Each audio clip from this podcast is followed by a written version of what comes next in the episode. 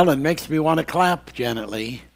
That's how I always feel when I hear you play, because applause is absolutely something you have coming. And hello, everybody out there. Guess what time of year this is? Well, we're coming to the close of 2015. And it's been a marvelous year for Manifest Ministry. Lots of things have happened. And we haven't closed the last day out yet. And we're happy for you people who are listening to us and gaining spiritual levels. In the long term of things, it will be greatly to your advantage. So today, we are into the broadcast called Exodus Escape 9. And this idea, this term, escape, is being shown in these teachings. How expansive that the concept of this escape is. And in the sense of time, how far back did it goes? It's not just Egypt. It's before Egypt. It's not just this planet, it's before this planet. And so we are engaged in a universal concept of discovery. And as we begin to get into the 30, 60, 100 fold insights, and your mind begins to come into this enlightenment, then you will be changed. Changed from the creature that you were. There are so many beautiful things about the story about, you know, of God. We're dealing right now with a very atheistic kind of world there are some chief scientists that are making claims that there is no God. And the things of the Bible are just mythology. And some worse, worse names than that have been given. What I find interesting, though, is the fairly recent teachings of the scientist Stephen Hawking, who we have no intentions of taking away his brilliance as a scientist and some of his uh, brilliant conclusions. It's just that in the art of swallowing, just because you find the taste of one or two things to be acceptable does not mean that you have to swallow everything that the preparer of those first two provisions made. So when Stephen, Stephen Hawking says that the universe was made out of nothing, and it was an instantaneous, spontaneous happening.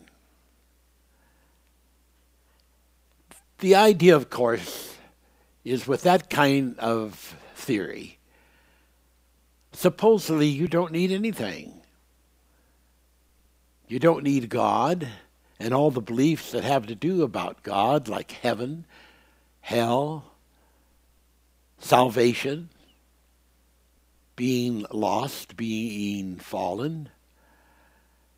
You don't have to embrace any of those ideas because, according to that theory, there is no God.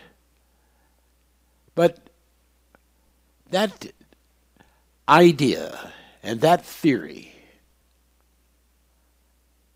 and if we want to, we probably probably should call it a hypo, you know, a, a hypothesis. of Stephen Hawking. He is missing out on some absolutely major things. And this coming year, I intend to challenge him. Now, I will share to you just this little uh, bitty witty uh, tib ad, or Tibet, however you like to call it,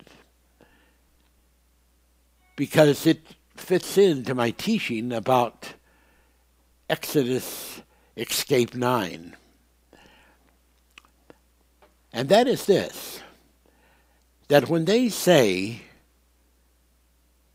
that the universe is made out of, of nothing, that, of course, is 100% contradiction to what they have said for generations of scientific research.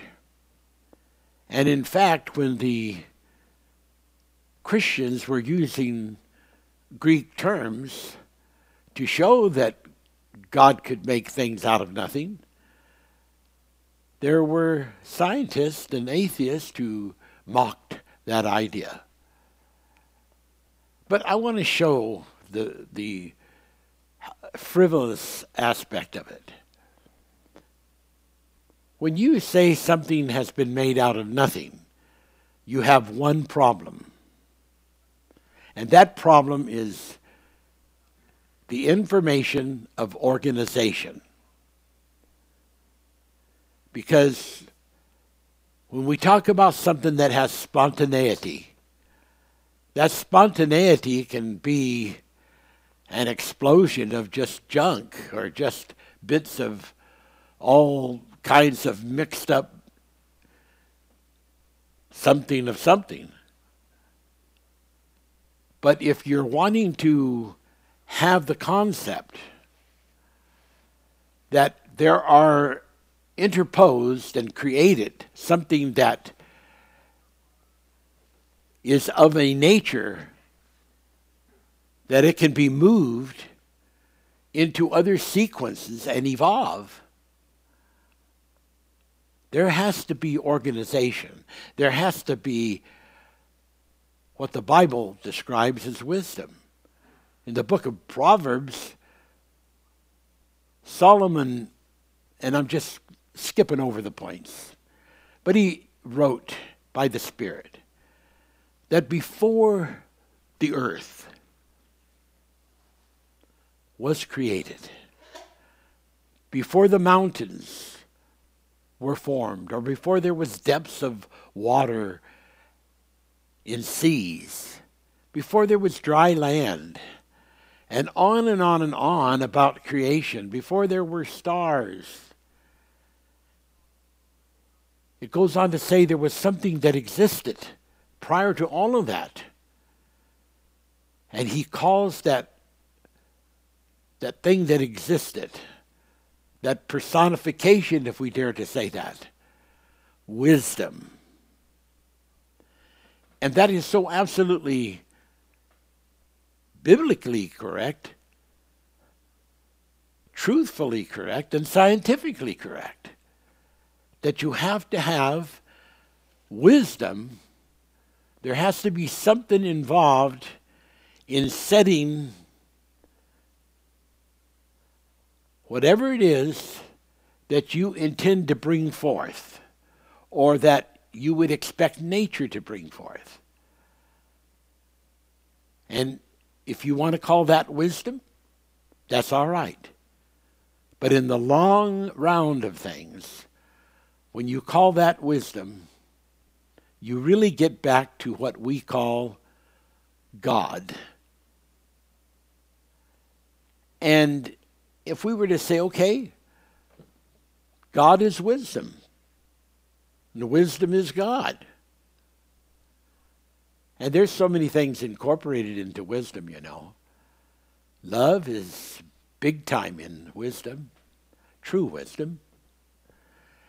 And so that's just the point I want to make.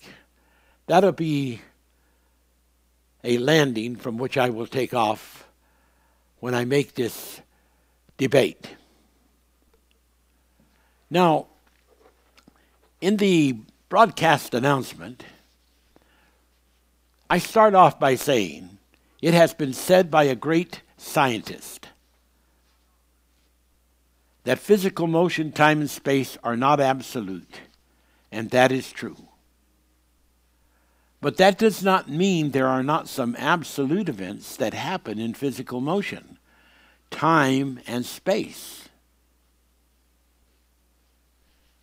That is so important of what is absolute and what is not absolute, and what may be in between the absolutes.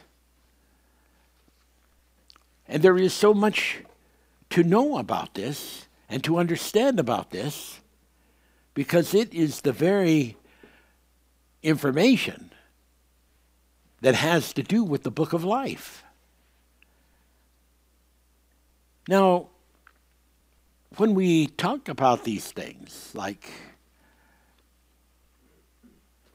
the wisdom, and we talk about physical motion, time, and space, not being absolute, but that doesn't mean that they don't have a part. They have a part, even if they're not absolute. And nor does it mean, as I said, that there are not some absolute events that happen which incorporate physical motion, time, and space. Now, in Psalms 19, 1 through 6, it, in a sense, talks about the wheel of life. It talks about this line that goes out throughout all the world. And it talks about the circuits. The circuits being like a cycle and being being like like circles of time. And many, many people are trapped in circles of time. And they have no absolute plan for getting out of that circle of time because they don't have the knowledge how to get out of it. For instance, the army that was supposed to be the army of God that went out in the Exodus with Moses and Joshua and Caleb was over 600,000 men. But in the end, their actions and their deeds to, were totally disrupting to the plans of God and opposite of the plans of God. They couldn't catch on to the idea that God wanted to go before these people, that God wanted to, to fight for them using his angels to defeat the enemy. Why, we read the most awesome things in the Bible that it claims was done by God. In one scripture reference, it tells about when there was a battle going on and the, the Israelites were not faring just that, that well that God caused stones, huge stones, to come down out of heaven into the specific area that their enemy was, and it killed them. And then we read of all of the other unusual kind of things, like even at the Red Sea, when the Egyptians felt that they had enough time to get across and roughly how they would be able to close in on the Israelites that were crossing over that wide span. You know, these people were very, they were very intelligent, and they were they they had uh, all kinds of uh, of knowledge of of how to gauge, and they could look and say, okay, at the rate that the people of Israel are moving, at the gait they are moving, And at the approximate distance where they are from the middle of the sea to the other side of the bank, that is going to take so much time. Now, with, with us moving on our chariots, with our fast, possibly Arabian horses, we would be moving at X number of times faster than they are, and we would be able to cover that 50% of the ground that they have already uh, passed and catch up with them and begin to mow down the rear end of these people and and if they are going to make it to the other side then we should make it to the other side without a problem. And that was the wartime genius of the of those kind of of, of soldiers. But the thing that they had not counted on was a thing called interference, interference, interference by the angels of God. And the Bible tells us that the angels of God began to do things to the wheels of the chariots. So that as the chariots got into that, that dry river basin, the angels messed with them and some of the wheels began to coming off. Others of the wheels began to to toddle so that they could not align the direction that they were uh, whipping the horses to carry them.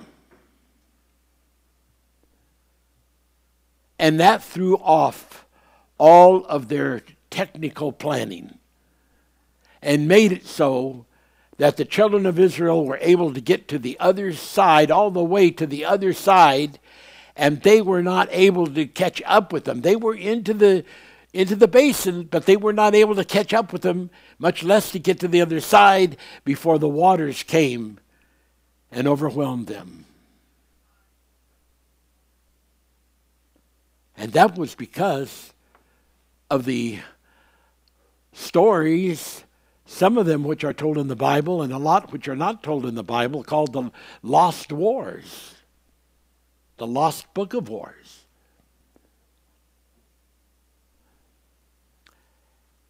And when we, when we begin to look at some of these interesting things, we begin to see that if you don't know how to put in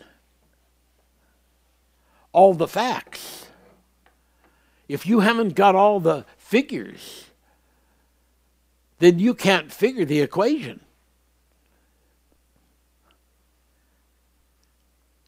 You've got to have the spirit of wisdom to be able to have the knowledge so that you know what the equation is, and you've got to also be able to, to gauge whether there's any kind of interference factors.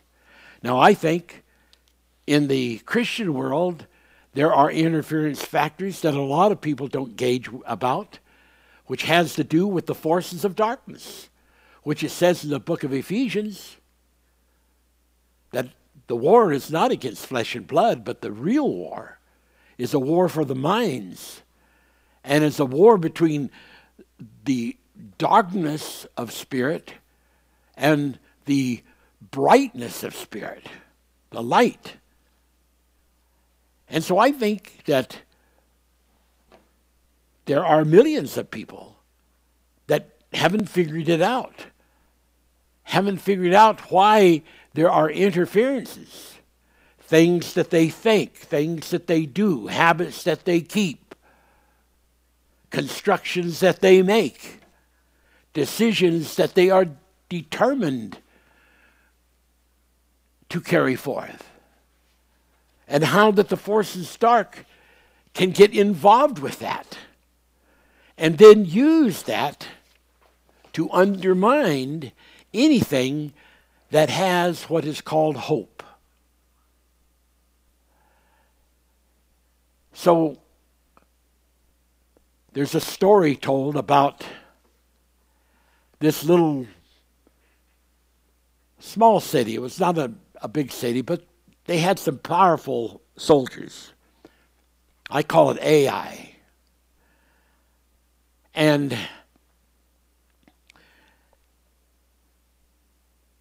the fellows who were over uh, some of the army um, suggested to Joshua, let's, let's not send our whole force out to defeat these people. They're, they they just have a small army.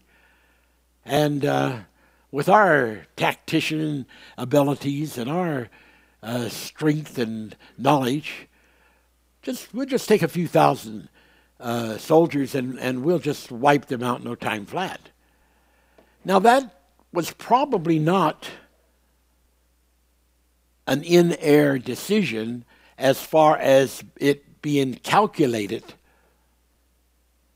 on normal blessings of God, as had been happening when they had gone out to war. But what they did not count on and had not really sought from God is if there was any interference force. Well, they went out there, and within no time flat, they were just shamed because the soldiers of Ai just whipped them big time until they were just running with only their hind ends facing those pursuing soldiers. And when they got back, all Israel was just ashamed. They said that word is going to spread all over the rest of the people on this side of Jordan. And Joshua said, Oh, my God, my God, Lord, why did you allow this? We would be better off to have never crossed the Jordan. We'd be better off to stay on the other side of Jordan and just made our homeland over there. Why? Why? Why did this have to happen? And God more or less said, Are you asking me, Joshua? And Joshua said, Well, yes. He said, Well, you've got some people in your army that did the accursed thing. They took of cursed items from one of the defeats that I allowed you to have and have hidden that on the soil of where you are camped.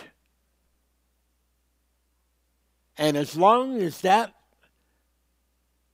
blasphemous thing is here on the soil, supposed to be called holy ground, you are going to have more defeats. And Joshua said, Well, what shall I do?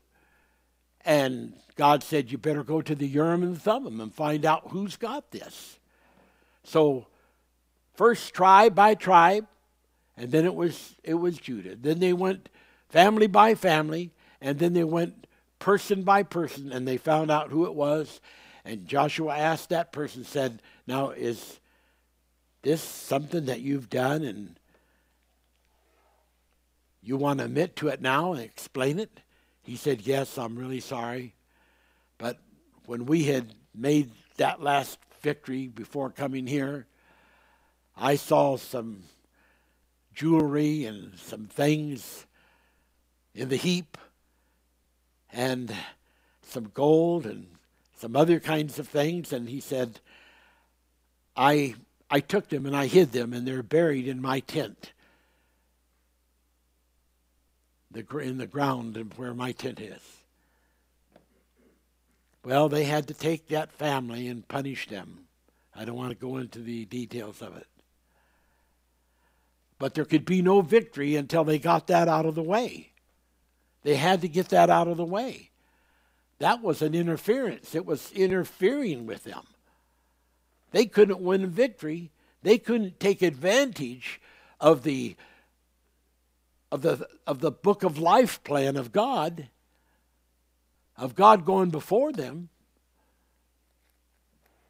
They couldn't be satisfied, you know, with things like God said, "Now, I'm going to I'm going to chase this whole group of people out, these fierce fighters. I'm going to chase them out and I'm going to use hornets. And that was tough stuff to swallow by these 600 and some odd thousand men who wanted to go out there and prove their capabilities at war and because they hadn't been involved in some victories. But that's how God was doing things, using hornets and stones falling down from the sky. Well, we have to understand that as far as motion, time, and space, they are not absolute. And the only way you can ever make them absolute is to make them absolute as an event that has guardianship. There's a guardianship of truth, there's a guardianship of revelation of that truth for the actions of that truth involving the spiritual side of that truth and the spiritual guardians and protectors of that truth. And if you know you've got that in place, now you're ready to go out.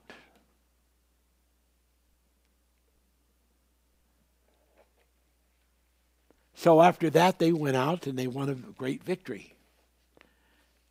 And God told them how to, pl- how to plan an ambush well, the circle, the circle of life.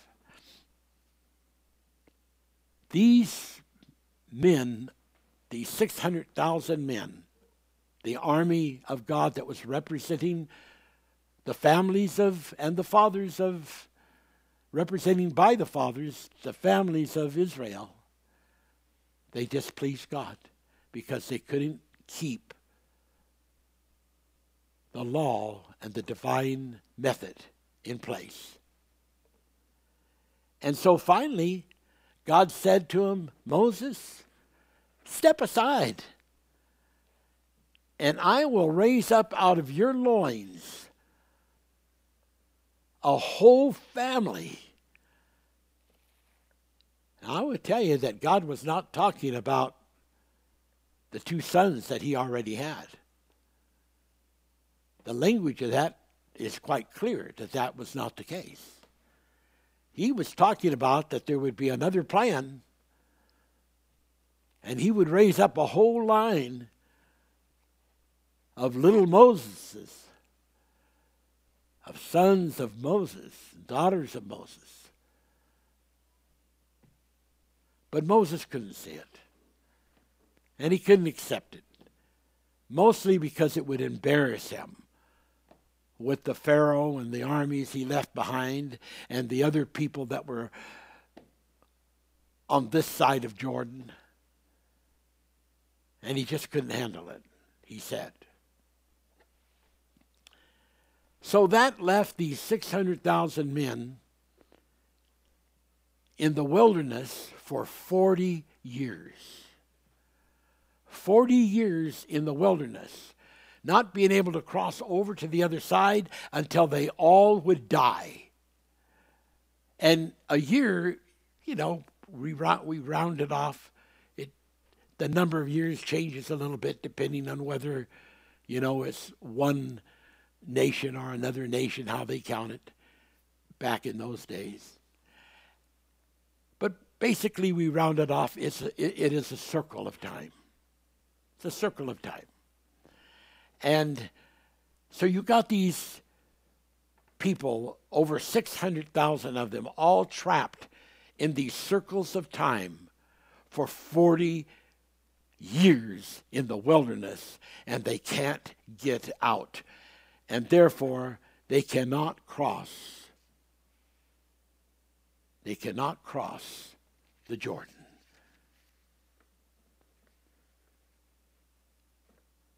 Now, it is so absolutely important.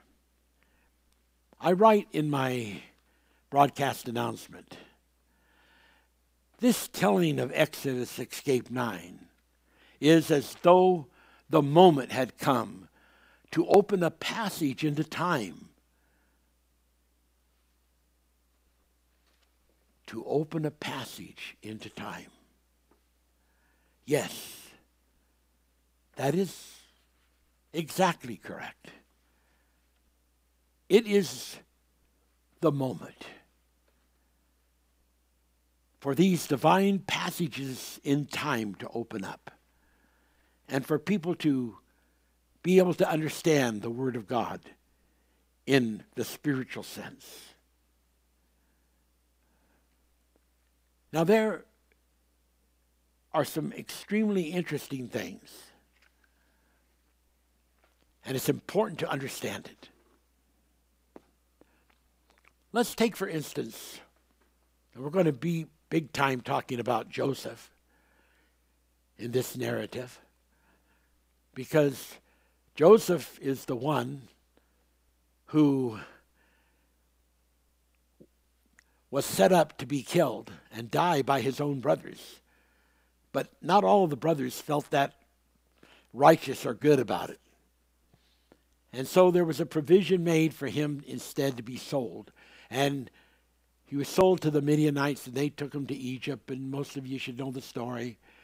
And he began to work for this uh, Egyptian who had some influence in the land of, of Egypt. And it's important to understand that Joseph is a kind of Christ. There, there's a sort of a, a parallel there, a kind of Christ.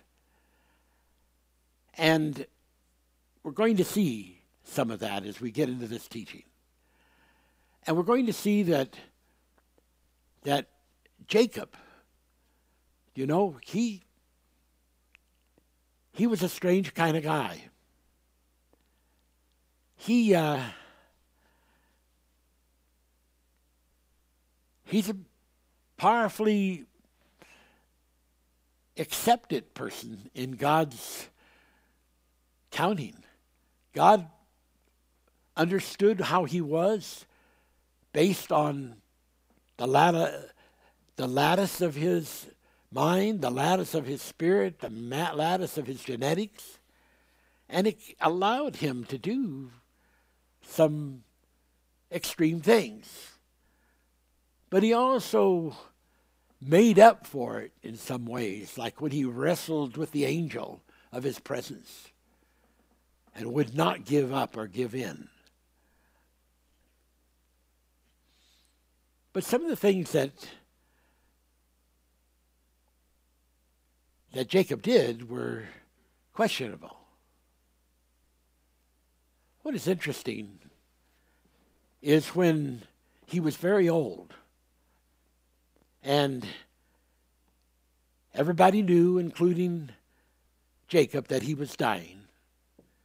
And his son, now, who was the second in command to the Pharaoh, came and brought his two sons, Manasseh and Ephraim. And he brought them over to Joseph and said, I want you to give them your blessing. And of course, involved in that, there was a patri- patriarch thing of the firstborn blessing. The firstborn blessing would be put on the child who was the firstborn, and that was Ephraim. But when Jacob reached up, he reached up and he got hold of Manasseh and pulled Manasseh over to the place on the right side to bless him, the firstborn blessing. And the Bible says that Joseph was was very unhappy about that. He, he didn't like it at all. So he corrected his father and he said, Father, not Manasseh. Manasseh is not the firstborn. My son Ephraim is the firstborn. And Jacob spoke up. Now, whether he did or he didn't, I don't know. I, he was a strange guy. And he says, I know, my son, I know. Now, whether he just made a mistake and he didn't want to say he made a mistake, but he says, Ephraim is the one I have to put that firstborn blessing on because he he is he's going to be more outstanding than his brother Manasseh.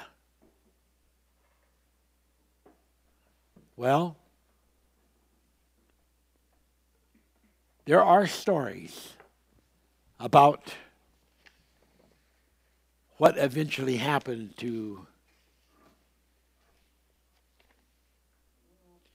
to this son Ephraim the Bible says that he will return to Egypt. The Bible says that his chariots will cease to be. There are all kinds of prophecies that are very negative about what would eventually happen to him. In Hosea 9, verse 3. They shall not dwell in the Lord's land, but Ephraim shall return to Egypt, and they shall eat unclean things in Assyria. Now, we're going to talk about, if we have time, Assyria a little later. As for Ephraim, their glory shall fly away like a bird from birth and from the womb and from conception. Hosea 9 11. Verse 12 Though they bring up their children, yet I will bereave them, that there not be a man left. Yea, woe also unto them. Hear this now, hear this. Woe also unto them when I depart from them. Verse 15 All their wickedness is in Gilgal, for there I hated them, for the wickedness of their doings. I will drive them out of mine house, I will love them no more. All their, their princes are revolters. Ephraim is smitten, their root is dried up, they shall bear no fruit. Yea, though they bring forth, yet I will slay even the beloved fruit of their womb. Verse 17 they shall be wanderers among the nations. Now, here's my point that I want to make here in my closing for this uh, little bit of time break. Um, when you go to the book of Revelations and you read in Revelations to check out the end story, what culminates? What happens in the end? Like Revelation 7 6. It says, as it lists all the different tribes that make it into the kingdom. And you look for Ephraim. You look. You search. But Ephraim is not there. It's like the prophecies of Hosea. And yet Jacob said, This is the strong guy. Well, he'd been strong in some things. But in the end, you find Manasseh. Manasseh is one of the tribes that still remains and makes it in at the end time, and it's counted in Manasseh. So the firstborn blessing that was moved from Manasseh to Ephraim at the end of time, we don't know how many generations in the book of life that is. But in the end of time, it came around in the great circle of life. And Manasseh got it back and closed the book with that. Janet at the organ.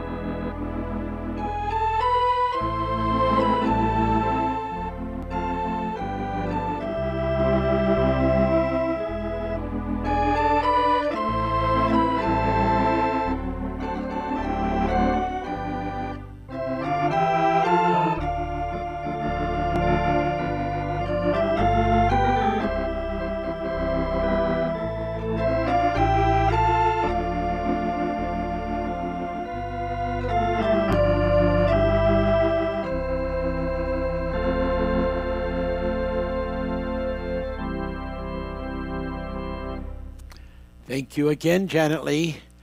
And more applause. Can't forget that. Thank you for the Spirit. Bless God. Okay, back to this word. In the book of Isaiah, chapter 49,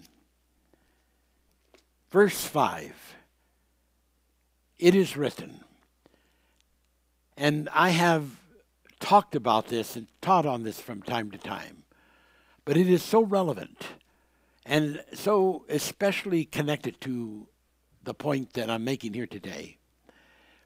And here's what it says And now, saith the Lord, that formed me from the womb to be his servant, to bring Jacob again to him.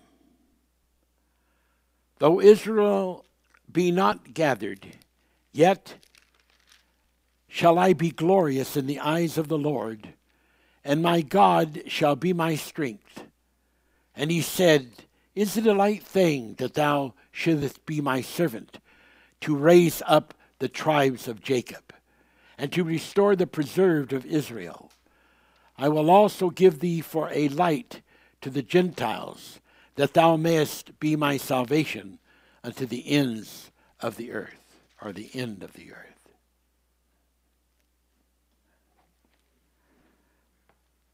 Well, this is talking about the light that would shine in darkness, and the darkness would comprehend it not. This is talking about something that happens in both spiritual worlds. How that the spirit of a person can be shared with other people. Like how the experience of Moses is showing that the work that he had on him was too much for him to do, and that besides that, there was a plan for God to share that spirit that God had put on him, but which was identified in the lattice of the person that he was, so that there was that occasion in which that spirit was moved from him to 70 of the elders. And as soon as that experience happened, some of them began to prophesy and, and, and just be tremendously affected by the differentiation of what they had before and what they suddenly had when that spirit of Moses was put upon them. And we say spirit of Moses being the idea that incorporated in that was the attributes of God. Now, here we have something being said. And now saith the Lord that formed me from the womb to be his servant, to bring Jacob again to him.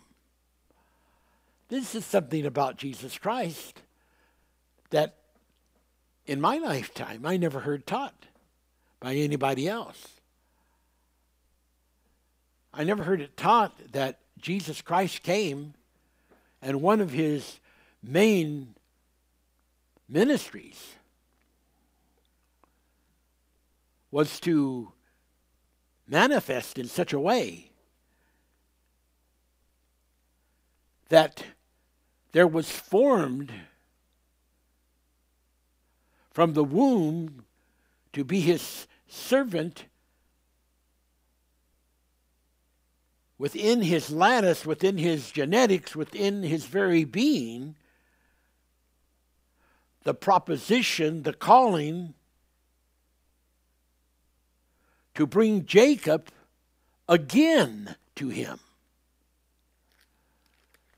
For the purpose specifically that by the strength of God, to raise up the tribes of Jacob and restore the preserved of Israel. Now, this is talking about something coming upon a man who is born of a virgin. And so, this whole thing about how that the virgin is seated and how that this progeny going all the way back to Adam comes forward and moves through the through the book of life which is called the book of the generations of Adam and moves all of the way through there and pauses at Jacob. And Jacob incorporating all of those sons that represented the fathers of the 12 tribes and moving forward with that through that conduit of time and space and motion and coming forth in this Christ so that Jesus says, The words that I speak are life. They are life. And he talks about how important it is that man cannot live by bread alone, but must live by every word that comes from God. In that incredible revelation, we are seeing a prophecy in another place of Isaiah when he says, In that day, in that day, there will be some who will say, I am Jacob, or I am of this person, or I am of that person.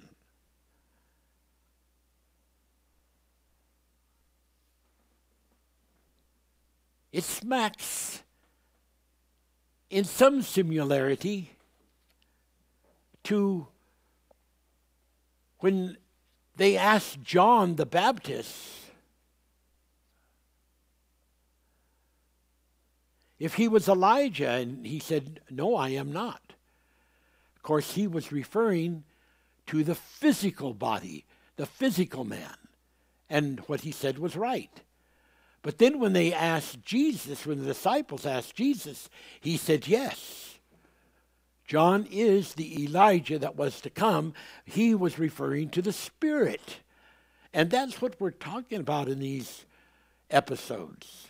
What happened to Moses, how the Spirit moved on the 70 elders, how this thing of the Spirit in Christ is coming forth to bring the Jacob the Jacob spirit again, and the offspring of the Jacob spirit of the of, of the twelve sons, which represents Israel again. Because Jacob's name was changed to Israel, and now that name is imbued in his sons, which represent manifold Israel.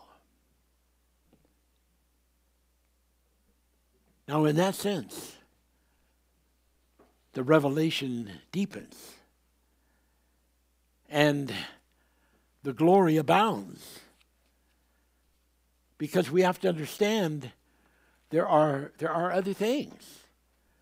Like in my announcement, I write, in a countervail wisp of time and dimension happenings, the yada in a when of time was caught up in the glory of a Shekinah mind. Now, when I say yada, I'm talking about the manifester yada. Caught up in the glory of a Shekinah mind and met a dignitary who not only told him this awesome story, but also commissioned him to manifest this story to the world. And then I give several scriptures that you'll just have to take the time to look up. But interesting, some of them come in Psalm 68 chapter, and that is a very important in, uh, chapter because it, it reveals uh, things that no other chapter in the book of, of the Bible reveals. In the same way. And then it goes on and it reads, The goings of the Lord God shall be heard in the rushings of the holy winds. And he gives some more scriptures to look up. And then it further says, Then this word was lit up. Princes shall come out of Egypt. Ethiopia, the Nubians, N U B I A N S, Nubians.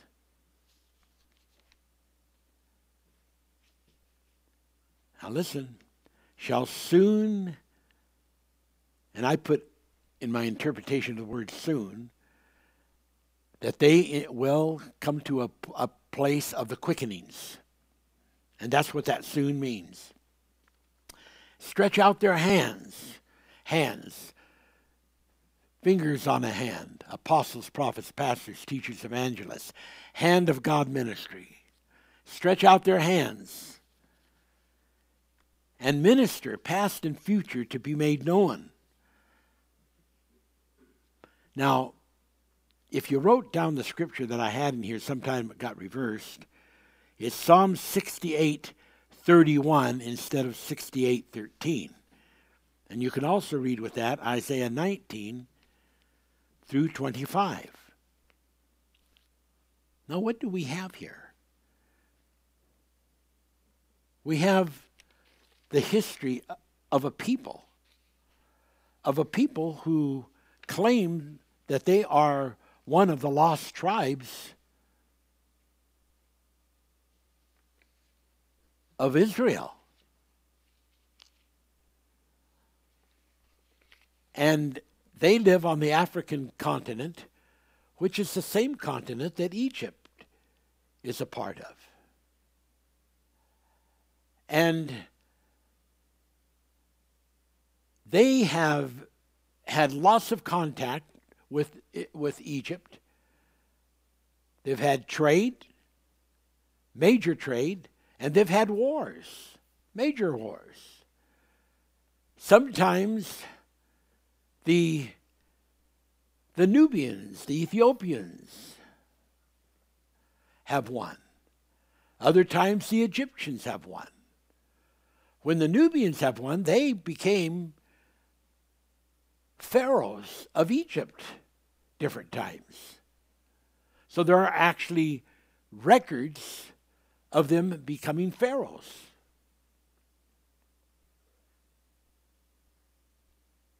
When they lost, then they became subject as a people to the Egyptians. But the Egyptians and these kind of other nations were not the only major forces out there. There was this other awesome force. And there's much written about it. I won't have the time to read all the scriptures. We can't just do this in one teaching. But called Assyria.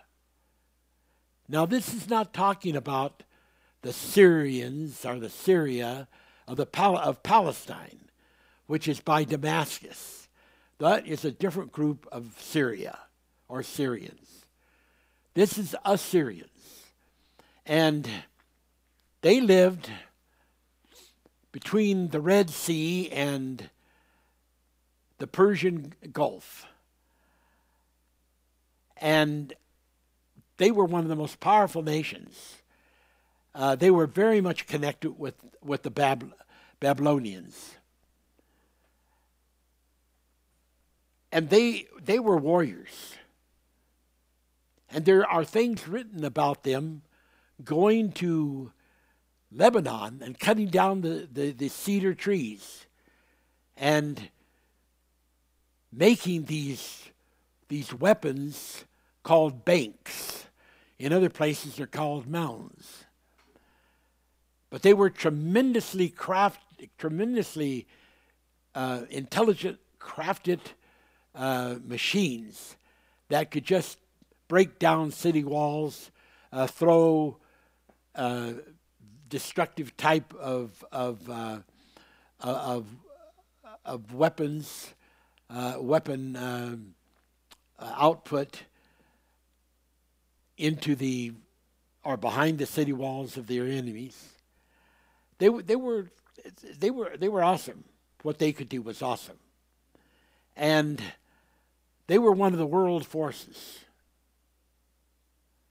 Now there is a scripture that says and prophesies about a future time. And this prophecy of a, of a future time is in, is in the book of Isaiah. And it says that there will be a day when Israel and Egypt and Assyria will all be in a confederacy. Now, this is a futuristic time, it's not happened yet. And that Egypt will be the first power, Assyria will be the second power, and Israel will be the third power. World power. This is Bible. We can't finish it today, but we'll get back on it, Lord willing, next week with a whole bunch of other things. Now, what we've got here are some powerful nations that have seemingly been obliterated, but that the Bible says, no, they're coming back. Because remember, this is how the law of the spirit world works. Once you get into the spirit world leverage, the wave leverage, the up point and the down point, the peak and the trough, then there is a relationship that belongs together. So if one force is able to operate a trough or a peak, it opens it up for the other force to be able to open a trough or a peak in that same way. Now, Lucifer's been waiting to uh, use his credits that he has coming. Credits that were used by the angels of God that fought wars for the Israelites and defeated massive armies that normally should have never been beaten. In one case, by a famous military uh, leader who led Assyria the time that Hezekiah uh, was alive and Isaiah was alive and had just had a run of defeating just one nation after the other and then came and prophesied that he was going to destroy Israel and carry them away. And God spoke to Isaiah and said, No, it's not going to happen. And God sent angels and killed over 105,000 of the, of, the, of the soldiers of the Assyrians. Besides that, they heard a rumor and they had to go back to their land to see what was going on. And when they did go back, and this head chief man, who was a great warrior, went back, his three sons were in were were in a conspiracy, and they killed him. They assassinated their own father.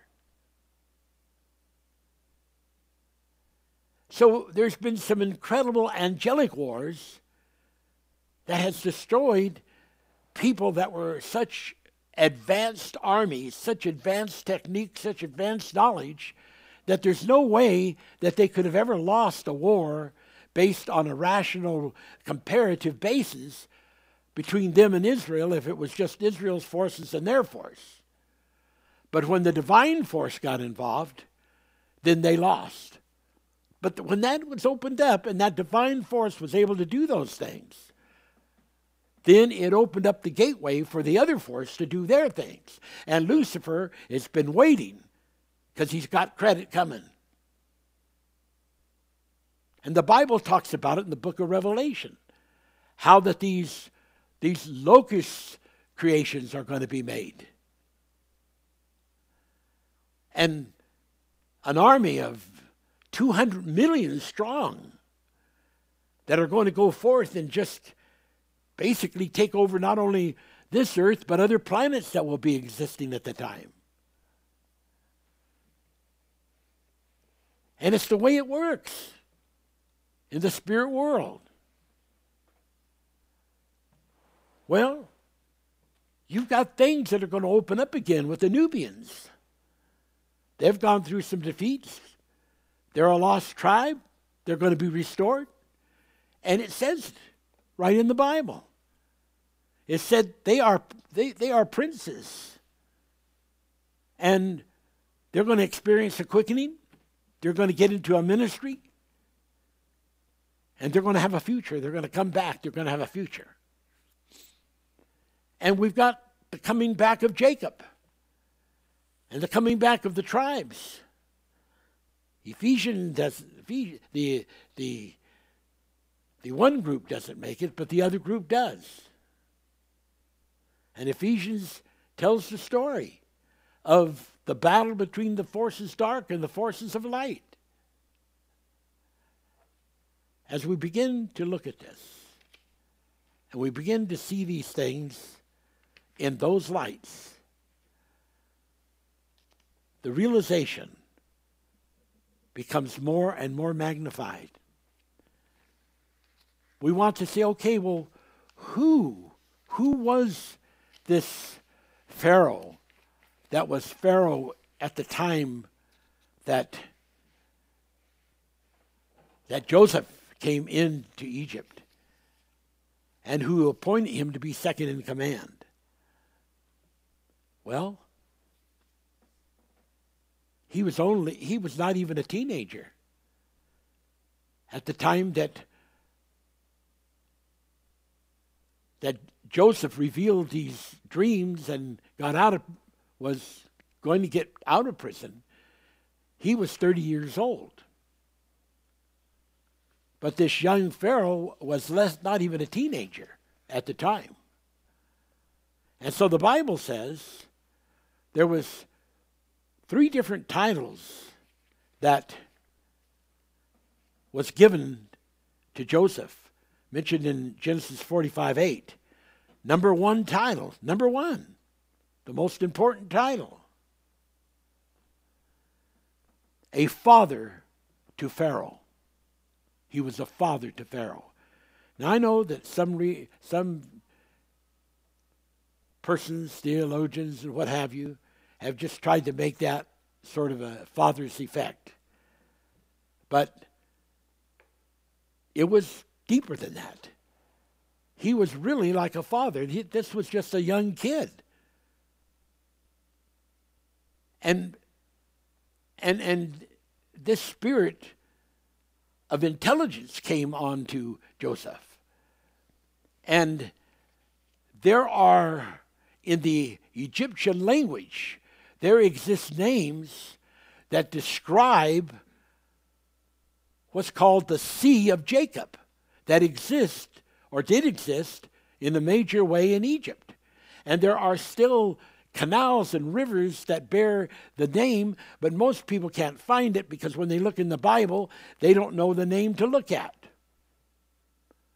Because they're like there are dozens and dozens of different names that, that sometimes one person will have. And these names are, are spelled differently, they don't look alike, but they have different meanings. And then there are things, you know, like when we're talking about the sun god, and the sun god is spelled R E or is spelled R A, they both mean the same thing sun god. And then the word RA is within the spelling of the word Ramses, which also ties in to the meaning of the sun god. And when you begin to get the revelation of that, and you begin to see the story of it, you begin to realize is that sometimes when it talks about the land of Ramses, it's quite different than what people really think it is. So it's very, very important to understand uh, what what we are, are talking about. So when I talk about the sea of Joseph, I may have said Jacob, but I mean Joseph, the sea of Joseph. I'm talking about those are things that literally existed, and, and I have Bible for this, but I don't have time to go over it today. But this is the beauty of the Akava. The Akava teaches that forensically in the Bible there are all kinds of stories. And sometimes you'll just find a name, like Byblos. And that is a story that, that, that, that has uh, many, many different stories to it. And I'm talking like a building, story, stories of a building, but also different stories to talk about. And when we start being able to expand these terms that are in the Bible and show all the connection, we will be manifoldly multiplying the revelations of the Bible that are there, but are just in a state of classification that is reserved in a compiled, compressed revelation. And we have to open that up and let it spring out. Like when they went out and they dug in the well in the wilderness desert and God showed them with the rod where to dig.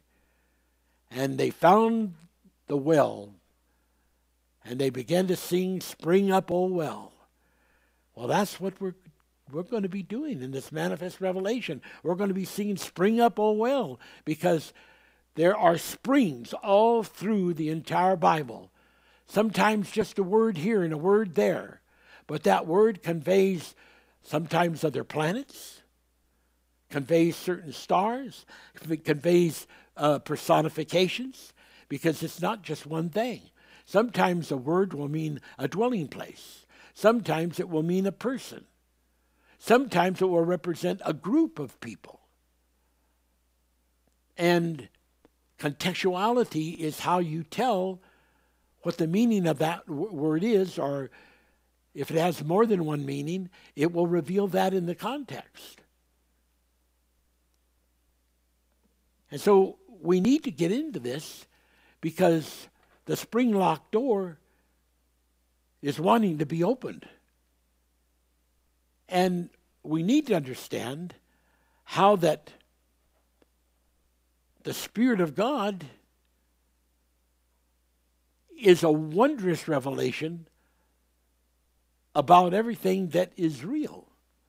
Like when the Bible says that the the body without the spirit is dead, and we can, as we have taken it in the past, and say the universe without the spirit is also dead. But then we have to also understand that that without the spirit, the word is dead. You can't understand it. You can't comprehend it. You can't grasp it. It doesn't get quickened in you. So you have to be able to come into it in such a way that it's by the Spirit that you understand it. Because so far, the Bible says that Jesus was made flesh. We have to eat and drink his blood. And we have to understand what that means. That that means we have we he, we have to in Christ live His life that He lived in Christ and through Christ, and accept that. And then we, as a multitude, all pass in the ministry through Jesus Christ, because in Isaiah, as I read to you, it goes takes it back all the way to the womb, and it talks about being formed in in Christ and bringing back Jacob and bringing back the tribes and obviously bringing back the people of God, both the physical Israel and spiritual Israel. And as we make those strides and we begin to come into those titles, like even the titles held by Joseph, a father to Pharaoh, to the Lord of all his house, of all Pharaoh's house, Not the Lord God, but the Lord being a, meaning master, the master. And three, the ruler throughout all Egypt. Now, people get all messed up with these terms of, of all. Because, you know, the Egyptian language came out of hieroglyphics. And it didn't have things for a long, long time like a definite article. It's very difficult to specifically pinpoint something without understanding the way of the Egyptian language as to what it was really portraying.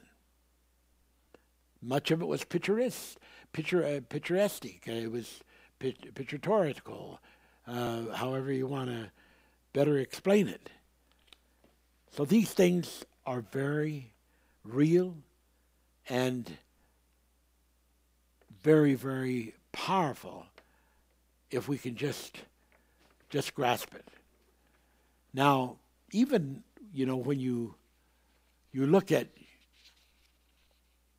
at at at Joseph's name, if you look at it in the Arabic, um, you know, it doesn't even look like it would be Joseph.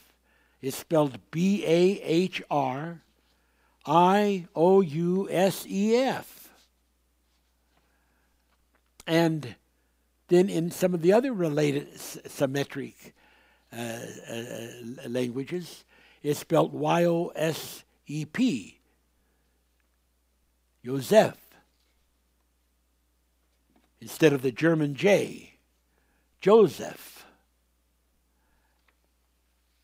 So it's easy to look and see a word in the Bible and not even come close to recognizing it.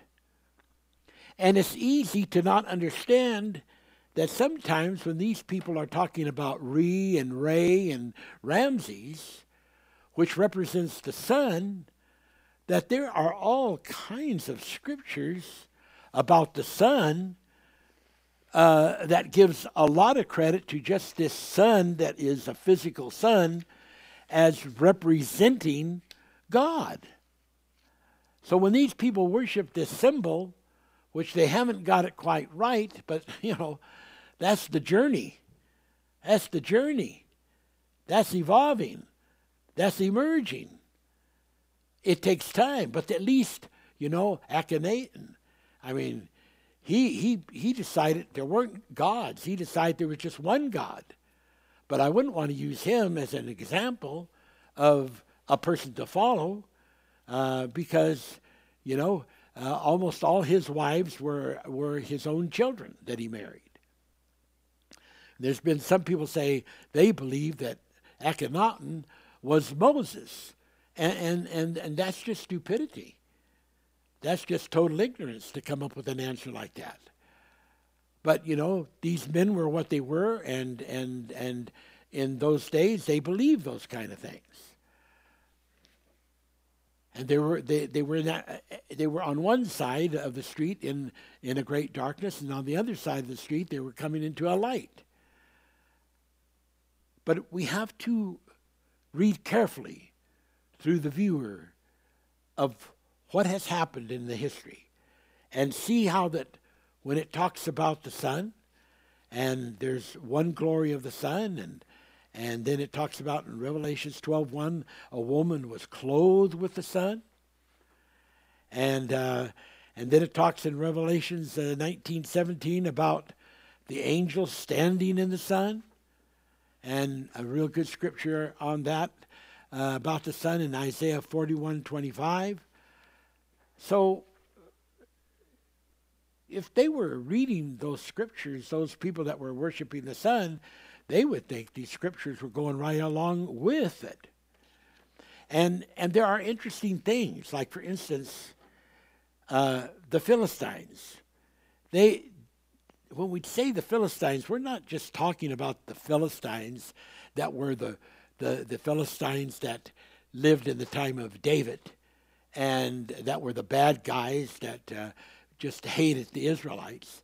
Uh, there was a time that the Philistines, uh, you know, were a group of people that were quite different than that. And there are uh, legends that Shem, uh, who lived 500 years roughly after the flood, that he went to Egypt, and and that that he, he was there with a group of people that that the Bible tells about. For instance, uh, it called them um, it called them uh, uh, you know Caphtorians, Caphtorians, uh, C A P H T O R I M S, out of of of uh, of Caphtor, C A S H T O R, found in Deuteronomy two twenty three, also mentioned in Amos 9:7.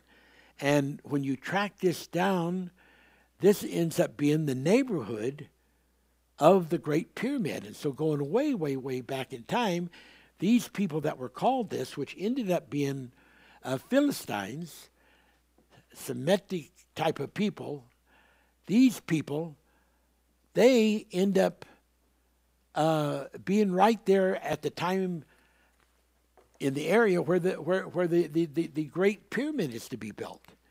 And isn't it interesting that that then connects those people with with Joseph? and the time that Joseph was there.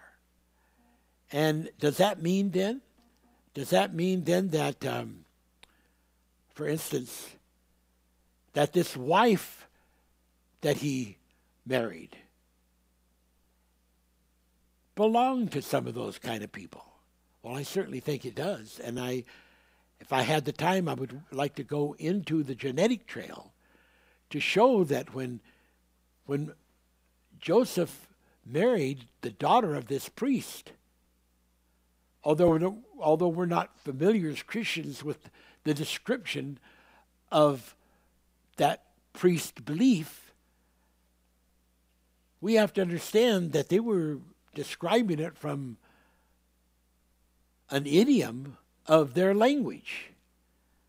But it's very possible because that God accepted and allowed Joseph to marry these women and then to have children that were accepted into the tribe. That these people did have some of that blood in them. And there's a whole story there that is that is that is rooted and grounded in the word of the Bible. And we want to get into that. The angel standing in the sun we want to get into these revelations and understand what the Assyrian pantheon was and and some of the meanings that that that come out of that. And we would like to get into the revelation and carry it further as we read it in Isaiah about uh, about Jesus Christ and how that in in uh, Philippians 2 7, uh, there is a, a, a word that is introduced, and um, uh, this word is, is of a nature of holding uh, a great revelation. And uh, this, this revelation uh, is called kenosis. K E N O S I S. Kenosis. That's a Greek word. And what that means is that Jesus, when he came to this earth to take an earthly body, he emptied himself and made himself of no reputation of who he really was from before in the fullest sense of his angelicness. And Paul in Corinthians 8 9, 2 Corinthians 8 9 says, Though he was rich, yet for your sakes he became poor. And in John 17 5, it says, The glory he, glory he had with the Father before the world basically was set aside.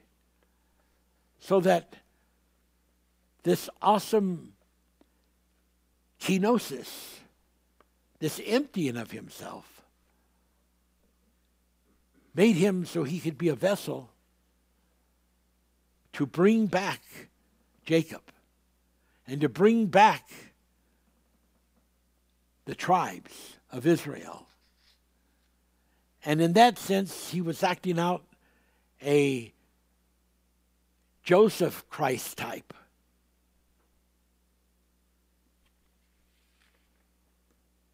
In that sense, he was fulfilling Isaiah 49 5 to bring back Jacob again to him and to bring back his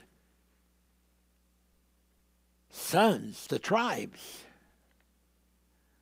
And to do all these kind of things, the book of the wars would have written and explained the effect of time turned back. Like with Isaiah. When God turned back the sundial 10 degrees. Like for Joshua, when God caused the sun and the moon to stand still so that there would be light to win their victory. Well, do I think that the sun literally stood still and the moon literally stood still, was no longer revolving? In the connection with the revolving of the earth around it? Of course not. This would have destroyed the earth and probably the sun too. But what happened was that the effect of time was turned back, both in Isaiah 38 6 through 8, with the sundial, and with Joshua and the sun standing still in Joshua 10 13. And so we have this kenosis of Jesus, displacement. Because in order to be able to do these things through the blood of the physical body, he had to empty out his assets, which were so great they filled every nth of him. And he had to make room of had to have this empty, this emptiness there. So that he could show how that he overcame in the mortal body and how that these leadings and miracles of God could be done. And there's all of this interest and all of these stories. Even many of the things that we've been sharing with you and have not had a chance to finish that we want to finish. And we'll just keep at it till we do. Next teaching will be 10. And we'll try to, to cover a lot of these things. I'd like to talk, and I'm going to bring this to a close here in just a jiffy, about this priest whose daughter Joseph married, called the priest of On and tell you about what that word on means and what that describes and how that there was a an actually a village, a city, only 20 miles from Memphis, the capital there in Lower Egypt. And how that that name represented the city of the sun. And finally, people talk about the children of Israel all going and living in Goshen. Sorry. But anyone that knows anything about the geography of Egypt knows that there is not enough land for the 600,000 men that came out of that place to have been able to, to live. Not to mention mathematically compounding that with the children and the wives to over 2 million people. And so that the land of Ramses and the land of Goshen are two different names that represented the same thing, but represented an enfoldment of the one into the other, and the other being of a much greater extent. And without understanding that, you can't get it right. Well, I've run out of time. Janet Lee at the organ. God bless you. We love you. Happy New Year, everyone.